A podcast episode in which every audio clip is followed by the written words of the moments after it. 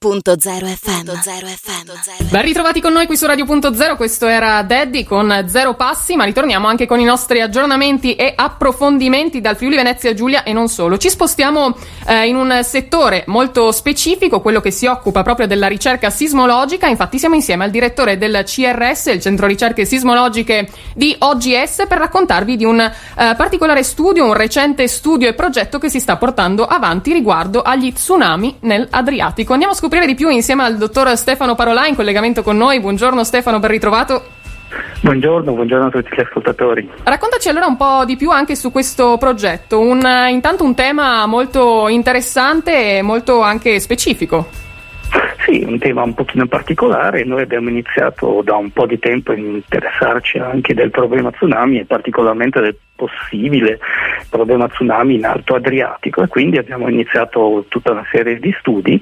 Il più recente, che è stato presentato anche recentemente a un convegno europeo, cerca di capire quale potrebbe essere l'impatto di un potenziale tsunami che potrebbe interessare il mare Adriatico sulle coste soprattutto del Friuli Venezia Giulia. E ci siamo concentrati sulle località di Lignano, di Grado, di Monfalcone e di Trieste. E gli studi sono molto interessanti perché ci possono anche essere utili eh, diciamo, per capire quello che potrebbe capitare in futuro. Quello che si è evidenziato diciamo che l'ampiezza delle onde che ci si aspetta in Alto Adriatico per fortuna è abbastanza limitata, insomma inferiore al metro, però non bisogna dimenticarci che un'onda di tsunami di un metro comunque ha una energia molto maggiore diciamo, di quella che ci potremmo aspettare da un'onda standard generata dal vento e quindi potrebbe essere significativa e ci serve come sempre a prepararci meglio anche in, que- in caso di questi eventi che sono rari ma non impossibili. Assolutamente, rimanere sempre aggiornati con gli studi è il nostro modo migliore anche per prevenire appunto questi eh, fenomeni. Invece per quanto riguarda anche la situazione sismologica, c'è qualche aggiornamento anche per il nord-est eh, dell'Italia, la zona di diciamo, cui voi vi occupate?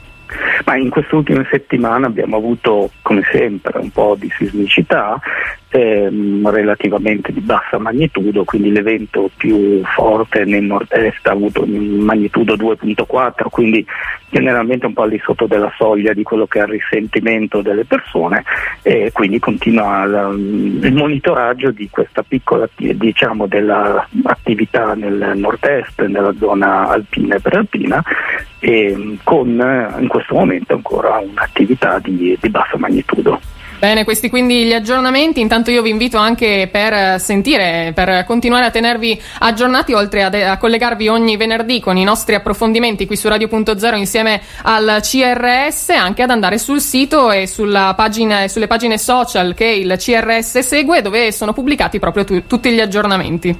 Grazie intanto al direttore del CRS, Centro Ricerche Sismologiche di OGS, Stefano Parolai, per essere con noi ogni venerdì e portarci in questi eh, approfondimenti molto interessanti avanti, ci risentiamo e ci diamo appuntamento quindi alla prossima settimana ancora per approfondire altri temi. Grazie. Grazie a voi e un buon weekend a tutti.